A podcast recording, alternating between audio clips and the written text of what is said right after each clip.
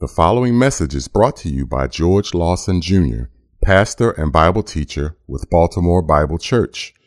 We will be reading from the New American Standard Bible. For more information about this ministry, please visit us online at www.baltimorebiblechurch.org. So now let's open our Bibles and follow along with Pastor George as we loose the scriptures and let them speak. With that in mind, let's uh, open up our Bibles to the book of Daniel. We're in Daniel chapter 2. And uh, this week, we're diving into the first and most foundational of all the prophecies in the book of Daniel, and uh, one of the most important and fascinating prophecies of all of Scripture. And uh, this is a prophecy that takes us all the way from the reign of Nebuchadnezzar in 605 BC, clear to the reign of the Messiah in eternity future. And uh, it encompasses every other prophecy in the book of Daniel. And in so many ways, it helps us to understand uh, the other prophecies of the, of the book. Uh, there's a reason that this prophecy comes first. Uh, if you can understand this prophecy, you'll be able to fit a lot of the other prophecies uh, right into place. And uh, this week we're going to get into some of the details of this prophecy. So, uh, uh, sorry, maybe not as much uh, application. This is going to be uh, maybe a little bit more of a, a classroom today. Um, but Nebuchadnezzar's dream, uh, we want to see how this dream unfolded in history. And I don't want you to miss the big picture here because Daniel and Nebuchadnezzar didn't have the advantages that we do of looking back in history to see how all these things took place. We have that advantage to, to look back and see how these things were, would un, unfold. On, on this side of history, we can place the details of this prophecy in its historical context. And it's so amazing to see that with pinpoint accuracy that Daniel speaks, with such pinpoint accuracy. that the prophecy of this book is astounding. And in fact, the, the prophecies of, of this book are so clear and they're so accurate that the book of Daniel has been under attack by critics uh, since the third century AD. Uh, because Daniel writes history before it happens. Think about that. Writing history before it happens. And we'll, we'll see more of that today. But uh, Nebuchadnezzar and Daniel didn't have the advantage of the, the history books that we can uh, pull out. He wasn't able to pull all this together. But let me tell you what they did know. Let me tell you what Nebuchadnezzar did know. He knew that there was a God who was able to read his mind. He knew that. That there was a God who knew his thoughts better than he knew his thoughts. He, uh, Daniel, when he gives this prophecy to Nebuchadnezzar, he says, That you may understand the thoughts of your mind. I- I'm going to tell you so that you can understand what you're thinking. You, you don't even know what you're thinking. Let me tell you what you're thinking. Let me help you to understand what you're thinking. There is a God who understands your thoughts to that degree, that, that he can interpret your thoughts better than you can. In Daniel chapter 2 and verse 47, it says, The king answered Daniel and said, Surely your God is a God of gods and a Lord of lords, a Lord of kings, and a revealer of mysteries. Since you have been able to reveal this mystery, God is a revealer of mysteries. God knows your thoughts better than you do. Uh, we think about uh, uh, the scriptures that talk about how the, the heart can be deceitful, right? You know, how we can't even judge our own motives. You know, it takes God to do that because we can't even discern the thoughts of our own hearts. But God is the one who tests the hearts. God is the one who can tell you to, to, a better degree than you can what you're thinking and why you're thinking that. And that's why the, the Word of God is so instructive, isn't it? Uh, that the Word of God cuts to the quick, right? It, it, it separates the, the thoughts and the intentions of the heart. That's why we need to open ourselves up to what, is, what does God's revelation have to say about me. We want to make sure that we're placing ourselves underneath the scrutiny of God's word. But Nebuchadnezzar knew that God was a revealer of mysteries, God knew his thoughts. And God is also the ruler of eternity. That's also something that Nebuchadnezzar found out on this day through this prophecy. Nebuchadnezzar understood that as he contemplated these thoughts in his mind about the future, about what would take place in the future, about will this kingdom last, this kingdom that's just been started, will this kingdom last?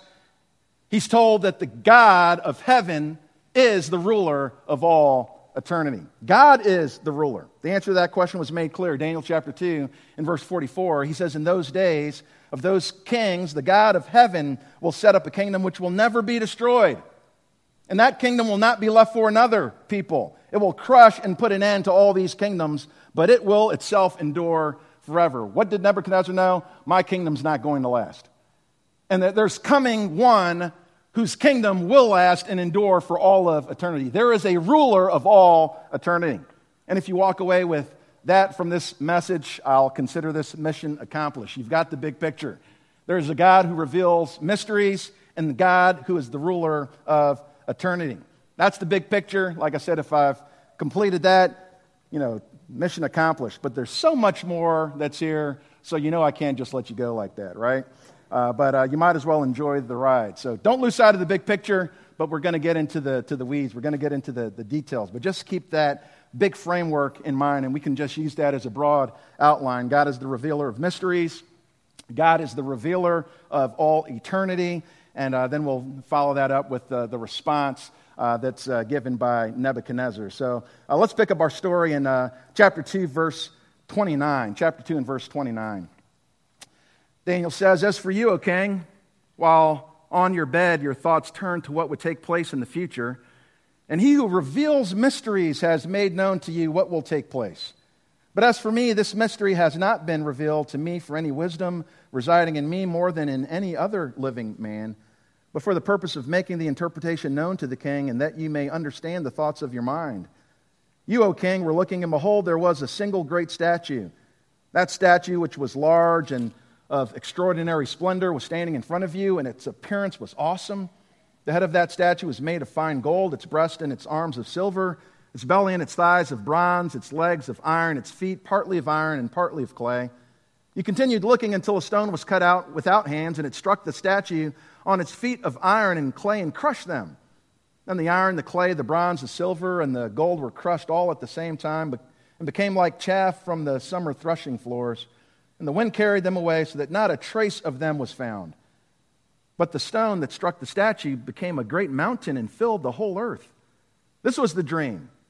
Now we will tell its interpretation before the king. You, O king, are the king of kings, to whom the God of heaven has given the kingdom, the power, the strength, the glory. And wherever the sons of men dwell, or the beasts of the field, or the birds of the sky, he has given them into your hand, and has caused you to rule over them all. You are the head of gold. After you, there will arise another kingdom inferior to you, then another third kingdom of bronze, which will rule over all the earth. Then there will be a fourth kingdom as strong as iron, inasmuch as iron crushes and shatters all things. So, like iron that breaks in pieces, it will crush and break all these in pieces. And that you saw the feet and toes partly of potter's clay and partly of iron. It will be a divided kingdom, but it will have in it the toughness of iron, inasmuch as you saw the iron mixed with common clay. As the toes of the feet were partly of iron and partly of pottery, so some of the kingdom will be strong and part of it will be brittle. And in that you saw the iron mixed with common clay, they will combine with one another in the seed of men, but they will not adhere to one another, even as iron does not combine with pottery. In those days, in the days of those kings, the God of heaven will set up a kingdom which will never be destroyed. And that kingdom will not be left for another people. It will crush and put an end to all these kingdoms, but it will itself endure forever. Inasmuch as you saw that a stone was cut out of the mountain without hands, and that it crushed the iron, the bronze, the clay, the silver, and the gold, the great God has made known to the king what will take place in the future. So the dream is true, and its interpretation is trustworthy. Let's uh, bow our heads for a moment of prayer. Heavenly Father, we come before you, Lord, and uh, Father, we're so grateful for this text. We pray that you would open it up to us, help us to understand the things that we read here. Uh, Father, I pray that uh, uh, that we would walk away with uh, the big picture of who you are, the God who reveals mysteries and the God who is the ruler of all eternity. Uh, Father, I pray that we would respond rightly to you. In Jesus' name we praise you and give you thanks. Amen. There's a God who reveals mysteries. If you remember in the book of Isaiah, and this is review, God presents that criteria for being qualified to be a God. If uh, you want to declare yourself to be a God or you want to declare that some idol that you have is God, uh, you can uh, put it to the test. Tell us the future. if you're really a God, tell us the future. And tell us the past. In Isaiah 41, let them bring forth and declare to us what is going to take place. As for the former events, declare what they were that we may consider them and know their outcome, or announce to us what is coming. Declare the things that are going to come afterward that we may know that you are God's. Uh, as one theologian says, God always has and always will know all things. He cannot learn more or forget anything that he knows. Infinite, eternal, and unchanging in his wisdom. That is our God. God never learns anything. He never grows in his understanding. He is infinite in his knowledge. He knows everything past, present, future with, with equal clarity. That's the God that we serve. And that means that all of eternity past and eternity future is presently known by our God. In Isaiah 42 and verse 8, it says, I am the Lord, that is my name. I will not give my glory to another, nor my praise to graven images. Behold, the former things have come to pass. Now I declare new things. Before they spring forth, I proclaim them to you. Isaiah 46, verse 10, declaring the end from the beginning and from ancient times things which have not been done, saying, My purpose will be established and I will accomplish all my good pleasure. Isaiah 48, verse 6, you look, uh, you have heard, look at all this, and you will not, and, and you not declare it, and you will you not declare it? I proclaim to you new things from this time, even hidden things which you have not known. God proclaims and declares things that are hidden. And if Daniel is truly speaking the revelation of God, he should be able to present the verification. If I'm speaking for God, Daniel says, I should be able to tell you the past, and I can uncover for you the future. Can Daniel do this? This is exactly what he does in verses 31 to 35, which we already read. God sees the past just as vividly as he does the present. Every place is here for God, and every time is now for God. And even your dreams are not a secret to the Almighty. Daniel recounts the, the, the dream in detail. Like I mentioned last time, the, the king is speechless because what can you say after somebody's been walking around in your head? You know, this is what, what Daniel has been doing and seeing what's been going on in his mind, the dreams that he had uh, during the night, what he even thought before he went to sleep. Daniel knows it all because God revealed this to him. Stunning revelation, which again should terrify us uh, that our thoughts, you ever heard that phrase, your thoughts are, my thoughts are my own? Uh, not before God, they're not. Your thoughts are not your own. Daniel here proves that your thoughts are not your own. God knows your thoughts. It's an open book before the Lord. So Daniel proves his credentials, and he's ready to now take the king into the future. Having told you the past, having unveiled your dream before you, now let me tell you about what's coming in the future. In verse 36, Daniel says, This was the dream. Now we will tell its interpretation before the king. And he goes on to tell this interpretation, starting with the, the statue, this, this massive statue that he saw, and the, the head of gold that was at the top of this massive statue. You know, at the very top of this immense statue that King Nebuchadnezzar stood before in his dream, there's this golden head, and he says, You are the head. And maybe that's one of the features, again, that frightened the king so much. You know, looking at this golden face of the statue might, might have looked like his own face. And then he sees that face, as well as the rest of the statue, uh, just get totally obliterated, crushed into powder, and like chaff, just being blown away. You know, it was a place of honor to be at the, at the head, uh, but it would be very frightening to see uh, your head, along with the rest of the body, uh, being crushed and driven away by the wind. And this is what he sees. And uh, he says uh, here, Daniel says that, that you are that head. You're that head of gold. He calls him the, the king of, of kings. And uh, we need to understand that in context because what he's saying is that there's not a king on earth that is higher than you. You're the highest king who dwells on the earth right now. He's not giving him the title King of Kings as we would speak about, you know, Jesus Christ being the King of Kings. He's saying that on the earth right now, you're the, you're the top. There's nobody higher than you. There's nobody more powerful than you. you. You have this dominion over everything. Verse 38 says, Wherever the sons of men dwell, the beasts of the field, the birds of the sky. He's given them into your, your hand. He's caused you to rule over them. And unlike some of the kings that would follow him, uh, he didn't have to follow rules. He made the rules. You know, he didn't have to follow the, the law of the Medes and the Persians. He was the law. And he's called this head of gold, and uh, just a review again, uh, because Babylon was known for their gold. It was, it was a nation of gold. They, they, they covered their, uh, uh, temples, uh, the, the, the, stands, all the, the furniture was covered in gold. The, uh, their, their main god, uh, Marduk, was uh, a god that they worshiped, and 22 tons of gold were used for the place where they worshiped this god the temple, the golden altar, and all the things besides that. And this is a representation of the kingdom of Babylon, the, the head of gold, the, the one who's the, the leader of all the rest of the kingdoms that would come after it. And Nebuchadnezzar here is wondering about the future of this kingdom. He's the head of this kingdom, and he was wondering again about the future of that kingdom. And the answer to that comes in verse 39 after you. What does that mean? You're, you're not going to last, King. Your kingdom's not going to last. You're, you're just one in a long series of, of kingdoms that will rise and fall, and none of it will last. And this is something that's important to point out here that this great statue is connected to all the different kingdoms, the, the kingdoms that would follow after it. And uh, this, this kingdom is a kingdom of men. That's what the statue was. It was a statue of a man, and it represents the kingdom of men. It was great, it was large, it was extraordinary. The, the, the king is uh, standing before the, the statue, and he's amazed by the statue. But the Lord is the one who's going to take that dominion away from him, as well as all the kingdoms that would follow after him. As amazing as the statue may be to you, as great as the kingdoms of the earth may be to you, uh, these kingdoms are going to come to nothing, powder, dust before the Lord. There was a man by the name of Andrew Melville who was a Scottish reformer and a theologian. Uh, he was actually the one who succeeded John Knox as the leader of the Scottish Reformed Church, if you know that name, John Knox, one of the reformers. And he made a, a speech before King James the VI of Scotland, who became King James the I of England. And he believed that this king was seeking to usurp authority that didn't belong to him, you know, trying to exert authority over the church. And listen to what he said.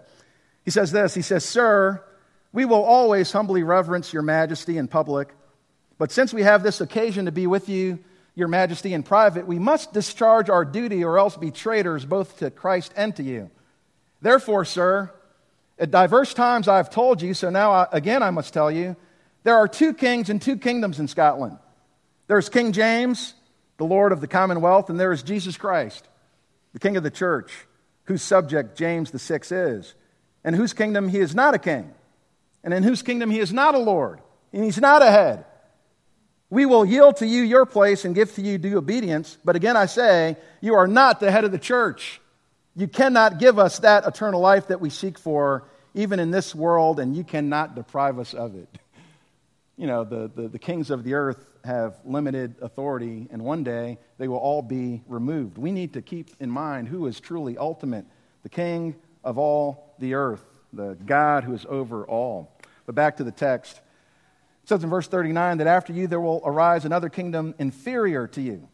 And this describes the, the kingdom of the, the breast and arms of, of silver. Back in verse 32, if you look at uh, verse 32 in Daniel, it says the, the head of that statue is made of fine gold its breast and its arms of silver. And this is the section of the, the statue that Daniel describes next, and it's clear, there's a clear connection uh, that's explicitly mentioned in Daniel uh, that this kingdom that comes after Babylon is the kingdom of the Medes and Persians. Actually, in uh, Daniel chapter 5, in verse 28, it speaks about the kingdom that would follow Babylon.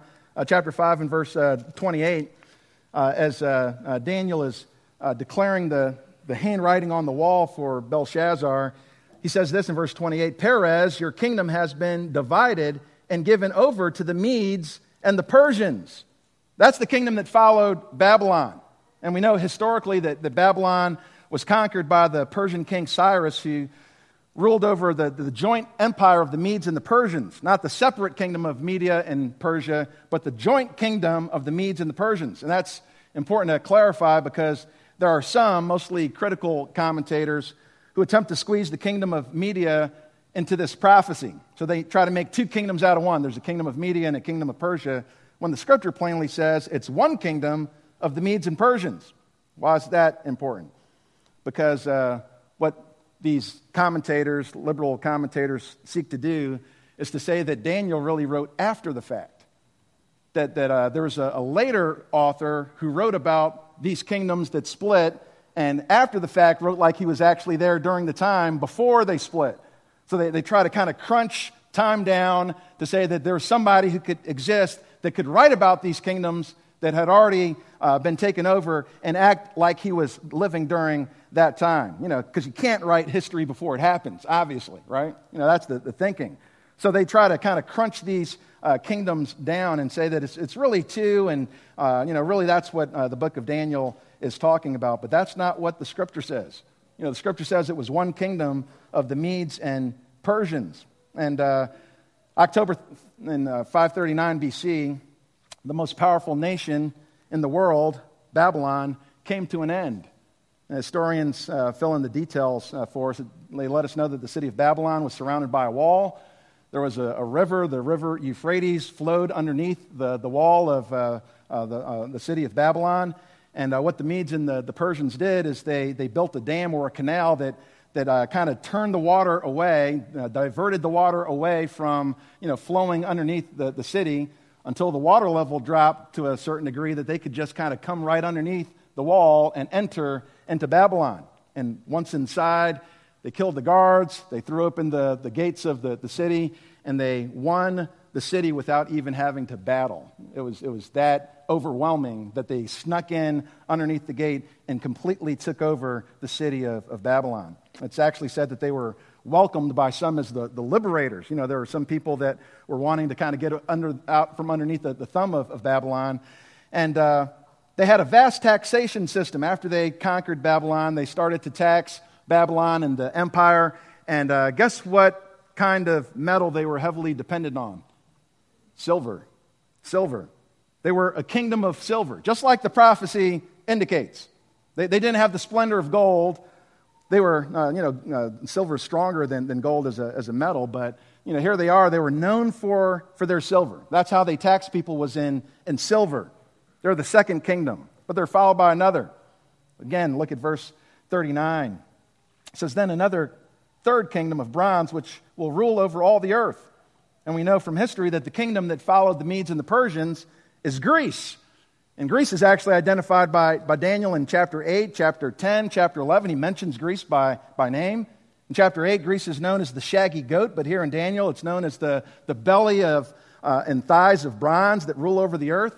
And we know from history that the Greeks conquered the Medes and the Persians 331 BC, ruled into 146 BC. And we also know that the Greeks under Alexander the Great conquered all of the known world. Listen to this quote Alexander was only 20 when he began his reign, and he spent most of his ruling years on an unprecedented military campaign through Asia, Northeast Africa, even parts of Europe.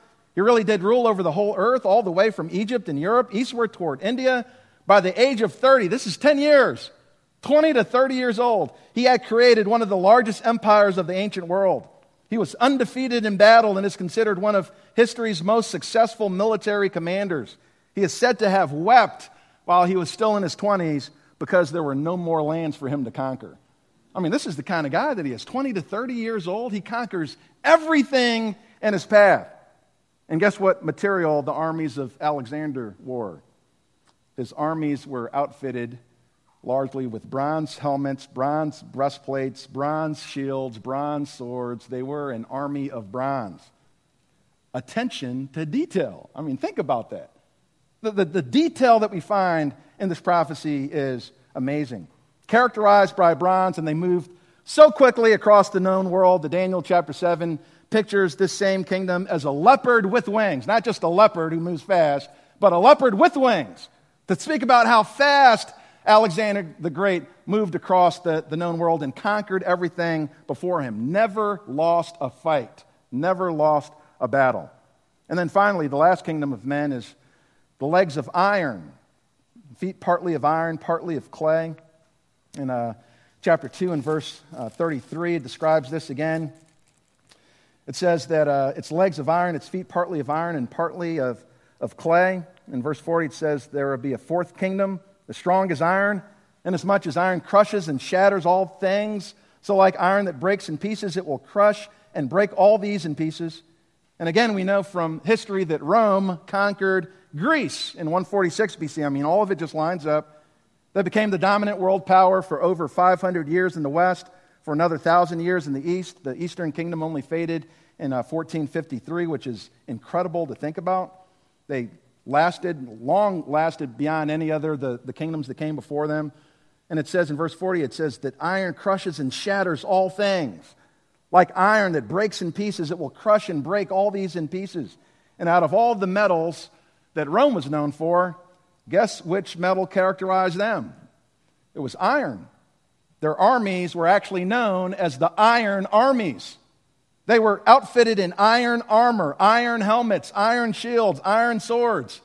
And, and, and Rome was set to rule with an iron fist.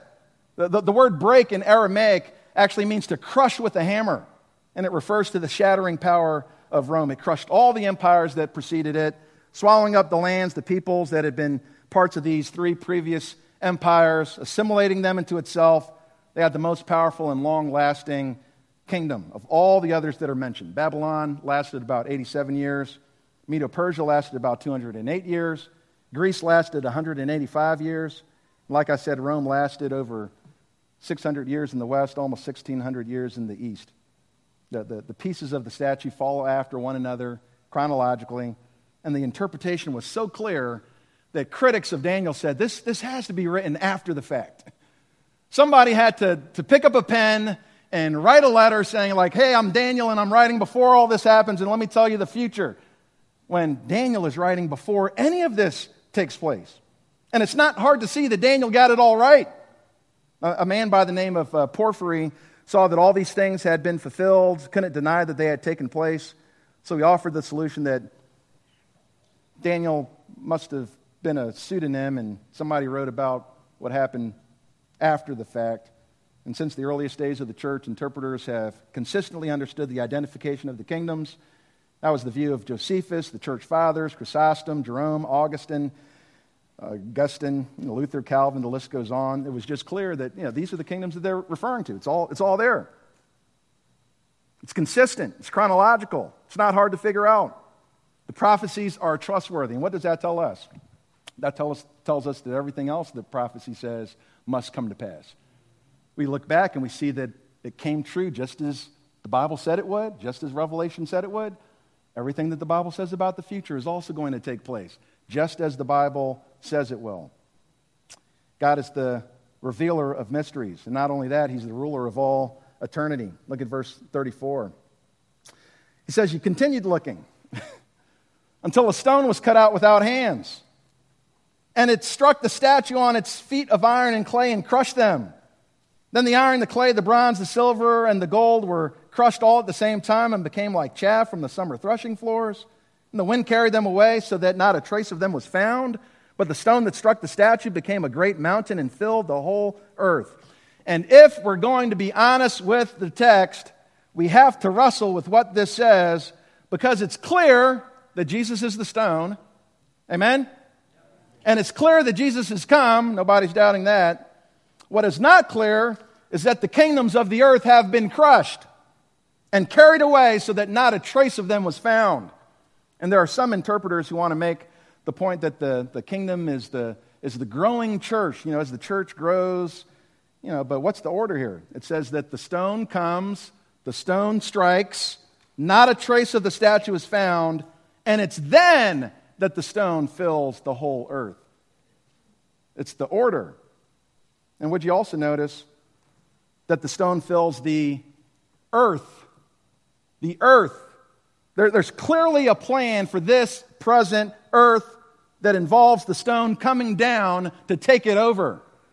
And the interpretation is supported by the kingdoms that came before it. The kingdom of Babylonia was a physical kingdom on the earth.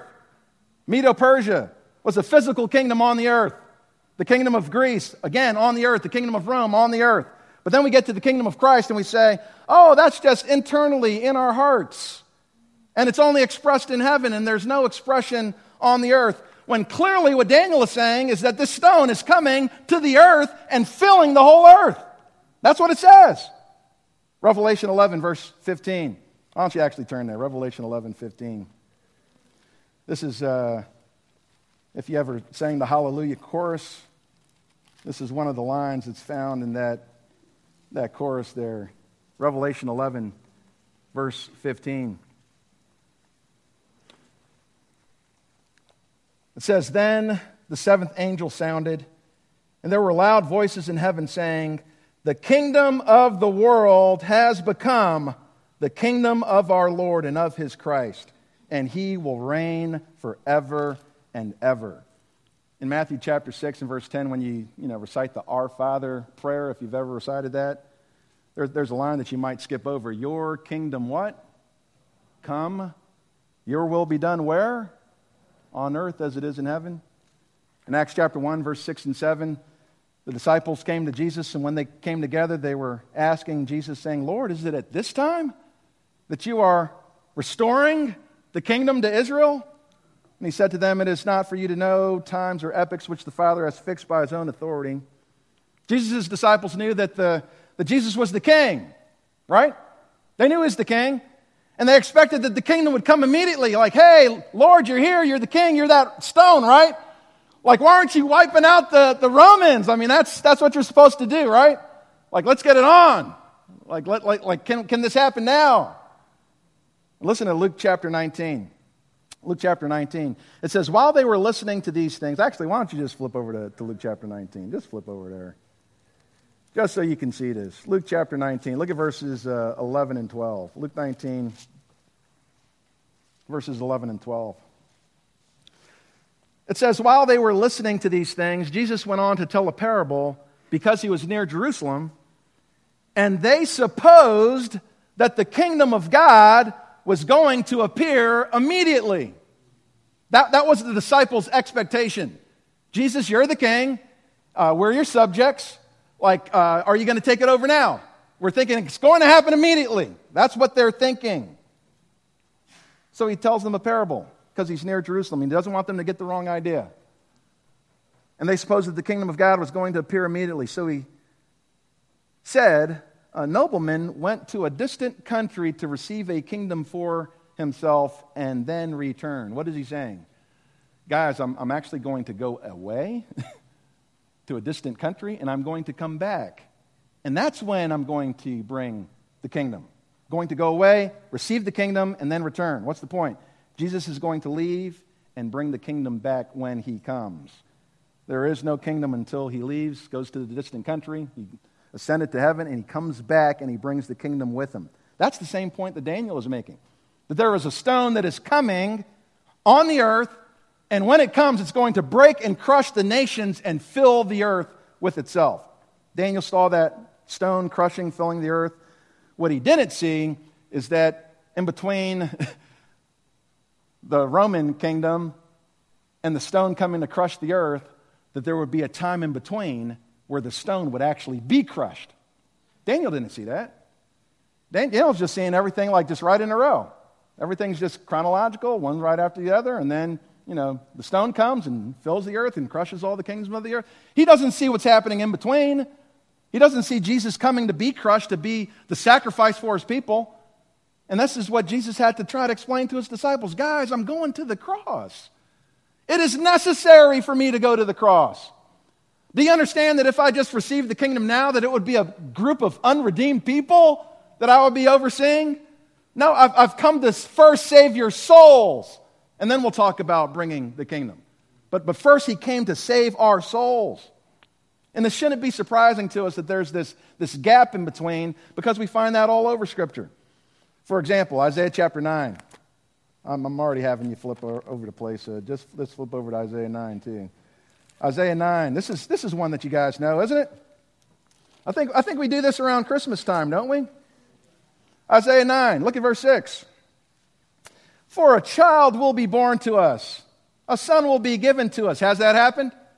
Yes, Jesus came, right? The, the son, was, son was given, a child was born, and the government will rest on his shoulders. Has that happened? No. No. His name will be called Wonderful Counselor, Mighty God, Eternal Father, Prince of Peace. Is he that? Yes, he is. Then look at verse 7. There will be no end to the increase of his government or peace on the throne of David and over his kingdom to establish it and to uphold it with justice and righteousness from then on and forevermore. Has that happened? No. Hasn't happened yet. So, what we have right here is a prophecy about the one Messiah. Parts of it have been fulfilled, other parts we're still waiting for. We're still waiting for it to come in the future. Flip over to Isaiah chapter 11. Isaiah chapter 11, look at verse, verse 1. It says, Then a shoot will spring from the stem of Jesse, and a branch from his roots will bear fruit. Has that happened? Yeah. The, the, the, the, stem of Jesse, a branch from his roots, that, he's come, right? The Spirit of the Lord will rest on him the Spirit of wisdom, understanding, the Spirit of counsel and strength, the Spirit of knowledge and the fear of the Lord. He will delight in the fear of the Lord, and he will not judge by what he sees, nor make a decision by what he hears, but with righteousness he will judge the poor and decide with fairness for the afflicted of the earth, and he will strike the earth with the rod of his mouth, and with the breath of his lips he will slay the wicked. Has that happened yet? No. no. So, so we have right here in the same chapter part of the prophecy that's been fulfilled, part of the prophecy that is yet to come.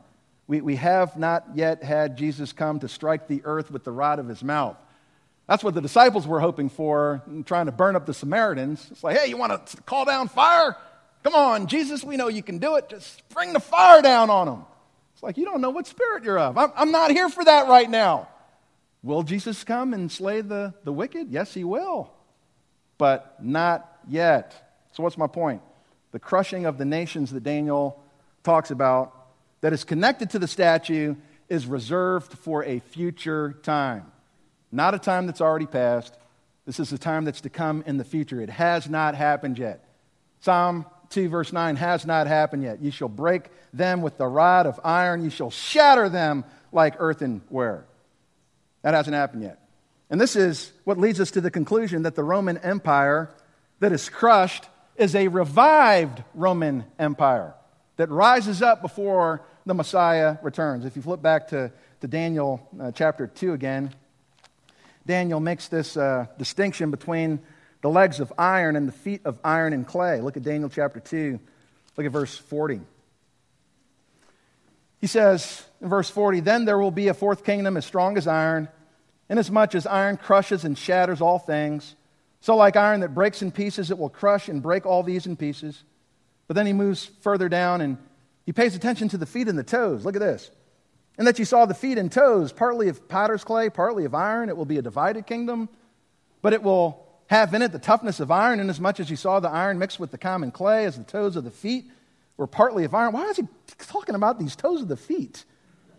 Partly of iron, partly of pottery, so some of the kingdom will be strong, part of it will be brittle. And in that you saw the iron mixed with common clay, they will combine with one another in the seed of men, but they will not adhere to one another, even as iron does not combine with pottery.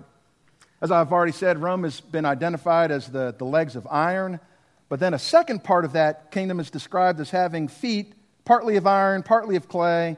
And there's this connection to that latter part, but it's not completely consistent. You see that? You know, the, the legs are of iron, but then it gets down to the feet, and then it's inconsistent. It's, it's still connected, but it's not consistent. There's a mixing of the clay with the, the strength of the, the iron, and the seed of men are the problem. And then in verse 44, it says, In the days of those kings, the God of heaven will set up a kingdom which will never be destroyed. And the question is, what kings is he talking about? In the days of those kings? Is he talking about the, the king of Babylon and Medo Persia and Greece? There are some who would say, oh, yeah, that's what he's talking about. But he says here in the days of, of those kings, that's when this stone will strike. Who, who are those kings? If you remember, Daniel 2 and Daniel 7 are parallel to one another. And in Daniel chapter 7, it speaks about these kings. Why don't you flip over to Daniel 7? Daniel 7, Daniel talks about these four beasts, and the four beasts line up with the four kingdoms, okay? Just keep that in mind. The four beasts line up with the four kingdoms. And then look at verse 7. It says, After this, I kept looking in the night visions, and behold, a fourth beast, dreadful and terrifying, extremely strong, and it had large iron teeth. Everybody see the connection there? The iron in Daniel 2, the iron in Daniel 7. Large iron teeth. It devoured and crushed and trampled down, just like we already read of in, in Daniel chapter 2, that it will crush and trample down with the, rem- uh, the remainder with its feet, and it was different from all the other beasts that were before it, and it had ten horns. Ten horns. What are these ten horns? Look at verse 24 in Daniel chapter 7. As for the ten horns out of this kingdom, ten kings will arise. And another will arise after them, and he will be different from the previous ones and will subdue three kings. What are the ten horns, the ten horns are ten kings. Ten kings. And in the days of those kings, this stone will strike.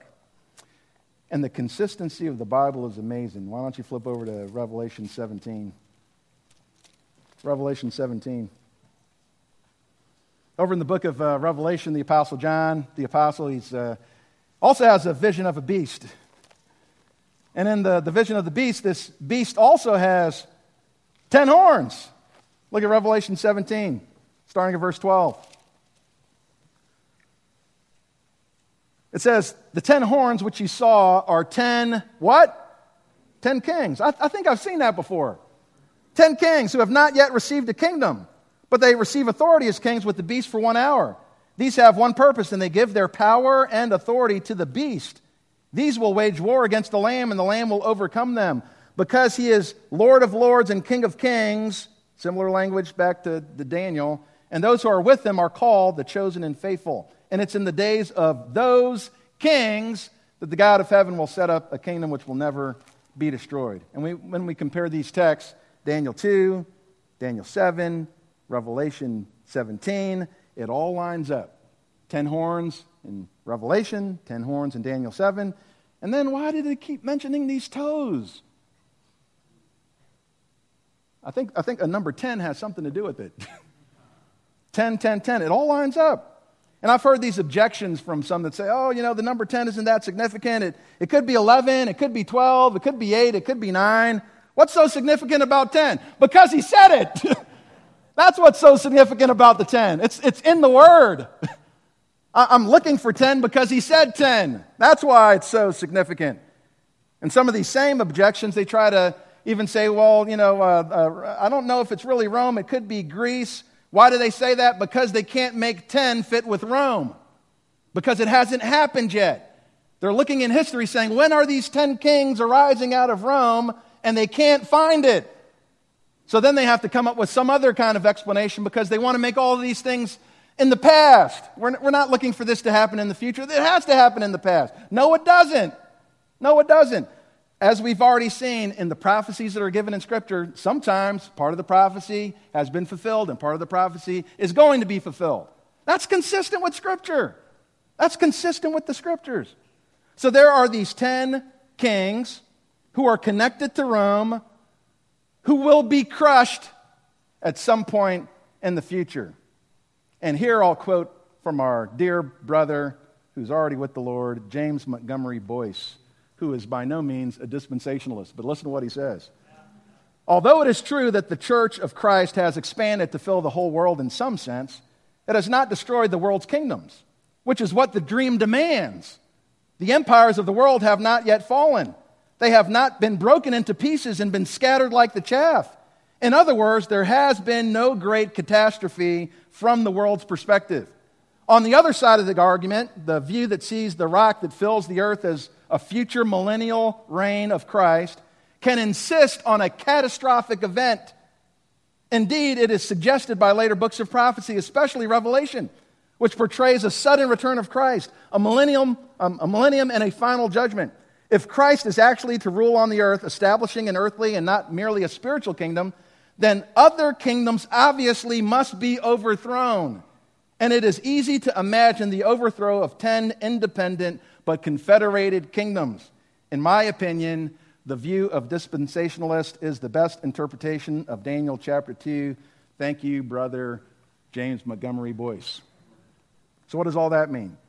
Jesus will not slowly take over the kingdom over a long period of time, just kind of inching his way across the earth. It will be a sudden, cataclysmic, unexpected event. Jesus will not come to peacefully coexist with the governments and slowly kind of take over and you know we'll, we'll win something over here and then, then we'll win something else over there and you know over time we'll eventually you know take over everything no, it's going to be sudden, cataclysmic, immediate. And, brothers and sisters, I can't wait for that day to come. Jesus Christ is coming back. And he's not coming back to just kind of, you know, coexist. You know, rip that bumper sticker off the back of your car if that's, that's you, okay? Jesus is not coming to coexist with anybody. He's coming to take over everybody. He's coming to shatter the kingdoms. He's coming to reign and to rule. And that internal, invisible reign of Jesus Christ is going to be external and visible and invincible. There's going to be no two party systems. no democracies, no communists, no socialists, no colonialists, no evil dictatorships, no more voting, no more campaigning, no more lobbying. Just the one true King of Kings and Lord of Lords. Amen? And there's not going to be a government that will follow him. And we're still commanded today to submit to earthly governments. Why? Because they still have authority. Right? Because this hasn't happened yet. When this day comes, they have no more authority. When, when this day shows up, they have no more authority. You understand that? There's not a trace of them that's found. When Jesus Christ comes back to this earth, he will set up his government, his kingdom. Isaiah 9 6 For a child will be born to us, a son will be given to us, and the government will rest on his shoulders. His shoulders. All of life is sovereignly being directed towards that end. That's what we're looking for. That's what, that's what you're praying for, whether you realize it or not. Your kingdom come. I'm praying for Jesus. Even so, quickly, come, Lord Jesus. It's like it can't be quick enough. Lord, come back and destroy all the governments that are existing right now and set up your kingdom. That's the kingdom that we're a part of. That is the kingdom that we're a part of. We're a part of it internally, invisibly, but one day it's going to be external and invincible. That's, that's what we're waiting for as believers. So, how did Nebuchadnezzar respond to the revealer of mysteries and the ruler of all eternity? Flip back to Daniel chapter 2. I'm excited. I don't know about you guys, but I'm, I, I cannot wait for that kingdom. That, that is it. And if I die before them, the Bible says that he will bring the saints with him when he comes back to rule and to reign upon the earth. Like, give me back what's mine, right? How did Nebuchadnezzar respond to the revealer of mysteries and the ruler of all eternity? Daniel chapter 2, look at verse 46. It says, Then King Nebuchadnezzar fell on his face and did homage to Daniel? What, what's going on, Nebuchadnezzar? Did homage to Daniel? Gave orders to present to him an offering and fragrant incense. Not necessarily the kind of response we were hoping for, but he honored Daniel. That's actually a good thing. The word homage could actually be translated as worship, but it's clear that this is some strange attempt to direct worship to Daniel's God, because that's basically what he says in the next verse. He says the, it says the king answered Daniel and said, Surely your God is the God of gods and the Lord of kings. So this is some kind of strange attempt to give honor to Daniel's God. Uh, chapter 2 and verse 30, Daniel says, But as for me, this mystery has not been revealed to me for any wisdom residing in me. It's not about me not more than any other living man. So Daniel would have understood this honor towards him as some kind of recognition of the God that he clearly told him about already. You know, it's not about me, it's about God. So somehow Daniel receives this honor as, as somehow being given to the Lord because Daniel is not a glory thief, okay? He's not robbing God of his glory. We can't imagine that Daniel's taking any credit for himself because he's just explicitly said it, that it's not about me.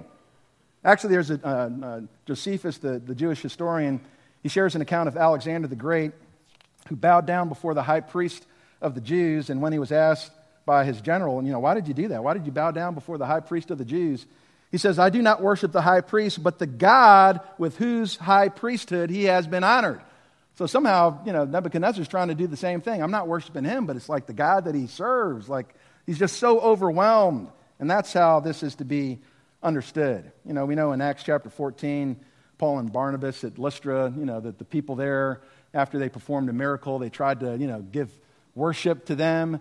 And uh, Paul and Barnabas ran out into the crowd and like tore their clothes. It's like, man, like we're, we're men of flesh just like you are. Stop doing these things. Don't, don't look at us as gods. But in that case, they were actually thinking that Paul and Barnabas were gods. In this case, it's clear that Daniel is not being thought of as a god. But think about the humility here. Don't miss this. Here's the king, the most powerful man in the world at this time, falling on his face before one of the captives from Judah and publicly ordering gifts and incense to be offered to him. Like he's telling other people, hey, bring in the incense, bring in the gifts. Like, like this guy is amazing. This, the, the God that he serves, that, that's amazing. Never had anybody tell me what I'm thinking. The king doesn't have it all together yet, but the Lord's doing something in all of this. So he, honors Daniel. Also, he honors Daniel's God. Verse 47, like I've already pointed out. The king answered Daniel and said, Surely your God is the God of gods and the Lord of kings, revealer of mysteries, since you've been able to reveal this mystery. This king is absolutely blown away by this revelation. Uh, and he has no choice but to recognize Daniel's gods as superior to his. He's not yet saying that he's the only God, but like your gods are above mine. your, your God is definitely above mine. And he verbalizes it. He acknowledges even the kingship of God over his kingship. And think about it. He's just been told that your kingdom's coming to an end. He's like, yep, I, I acknowledge that. He's, he's the king above all kings, he, he's the Lord of kings. And I know that one day my kingdom's coming to an end. He's given me my answer. He humbly, humbly acknowledges that. I wonder if you've ever acknowledged that in your own life. That your kingdom, if, if it's not built on Christ, is coming to an end one day. Uh, what, what, are you building your life on? Are, are you building your life here on the solid foundation of God and His Word? Because if that's not where you're building your life, it's coming crashing down. It's going to be blown away into powder, dust. Your, your, your life needs to be built on the solid rock. I wonder if you've acknowledged that in your life. Matthew 6:33, but seek first the kingdom of God and his righteousness. Put that first. Like that's where you build your life on. His kingdom, his righteousness, not on your kingdom. The kingdom is not what we eat, drink, what we wear. It's built on Jesus Christ. He honors Daniel's God. What else does he do? he rewards Daniel. The king rewards Daniel. Look at verse 48. It says, Then the king promoted Daniel, gave him many great gifts, made him ruler over the whole province of Babylon, chief prefect over all the wise men of Babylon. We're not sure what the, the gifts look like. He's rewarding Daniel, but I'm sure it's, it's a wealthy gift. We learn later on that Nebuchadnezzar's grandson, Belshazzar, wanted to honor Daniel, and it says that he put a a, a, robe of purple around him. He put a necklace of gold around his neck. He made him the, the third ruler in the kingdom. And similar thing that's going on here with Nebuchadnezzar. You know, coming with these gifts, you know, robes, gold. You know, it's a kingdom of gold. Why not give him some, right? So he comes to, to Daniel to offer him these, these gifts. And uh, Daniel receives this reward and this offer of a position, but you also recognize that he didn't have to compromise to get it? Did you notice that? Sometimes we believe that uh, compromise is the only way that we can get ahead in life. Like if I, if I somehow tone down the word, I don't want to be direct about that, you know? I don't really want to tell them where I stand on these issues. Think that compromise is the way to get, in, get ahead. Don't believe it. Don't believe it. It may get worse for you if you take a stand, but don't believe that you can't get ahead if you take a stand. Don't think that God cannot elevate you even in a pagan environment. This is what God does here, right? Elevated Daniel, even in this pagan environment. Elevated Daniel. Why? Because he stood on the word of God. He trusted God. Isaiah 66, verse 2 says, But to this one I will look, to him who is humble and contrite of spirit, and who trembles at my word. Do you tremble at the word of God? God will, at times, reward you by elevating you, even in a pagan environment. Think about the kind of inspiration Daniel would have been to the exiles who came to Babylon after him. I, I, don't, I don't have to compromise to get ahead. Look at Daniel. Look at him. This is a believer. He's outwardly a believer.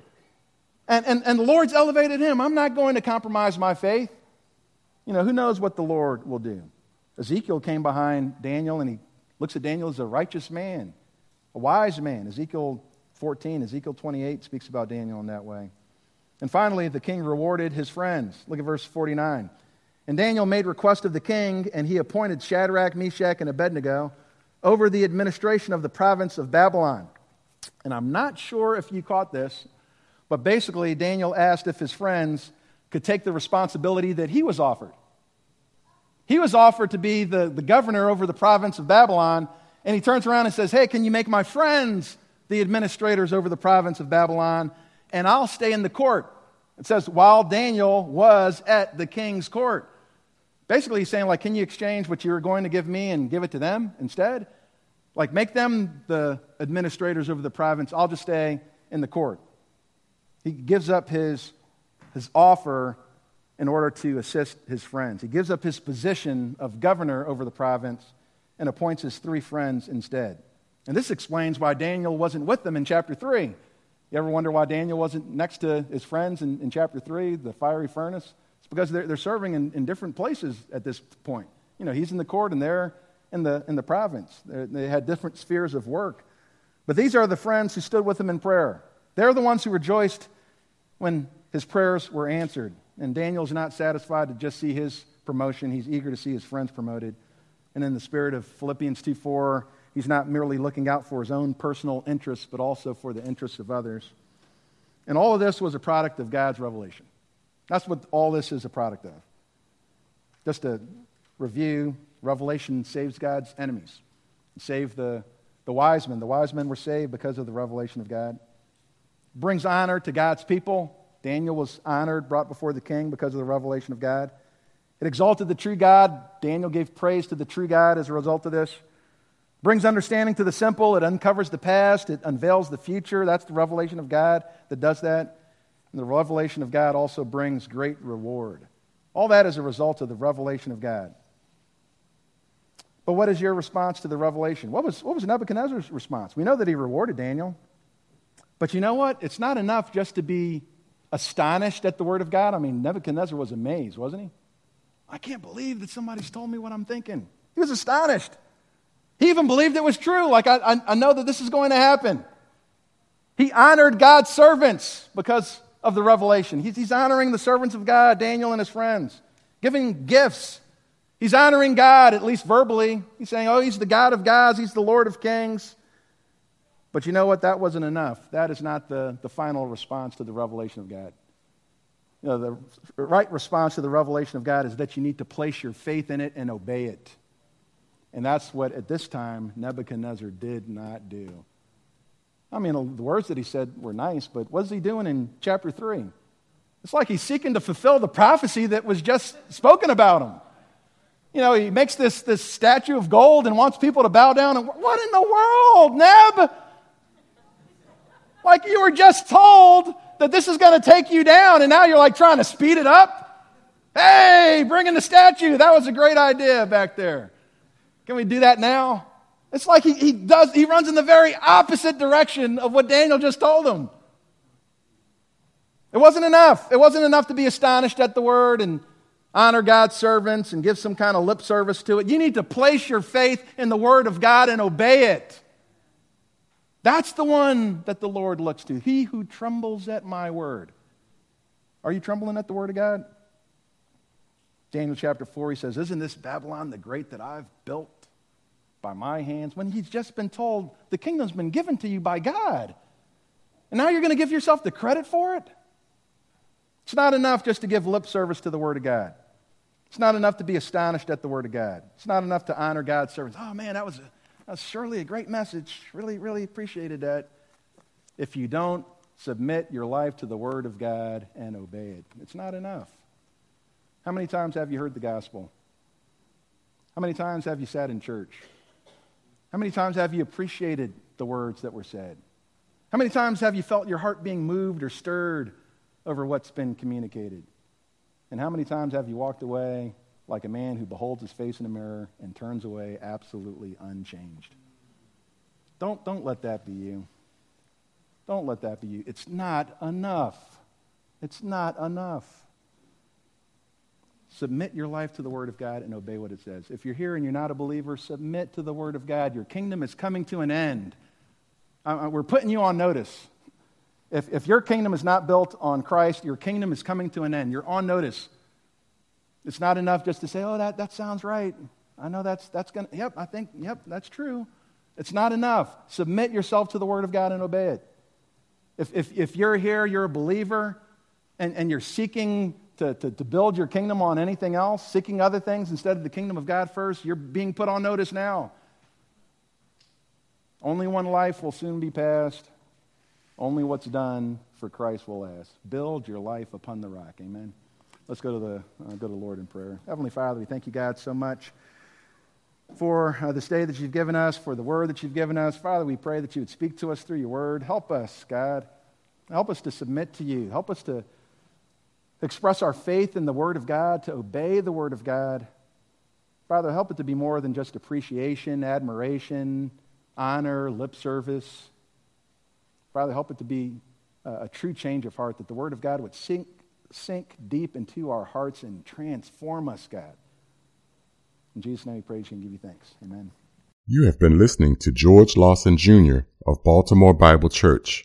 To hear other messages or to find out about upcoming events and where we meet for weekly church services, please visit us online at www.baltimorebiblechurch.org. Baltimore Bible Church reserves all copyright protection under applicable law. Our copyright policy is available on our website and includes instructions for and limitations on duplicating all printed media, CDs, and digital files.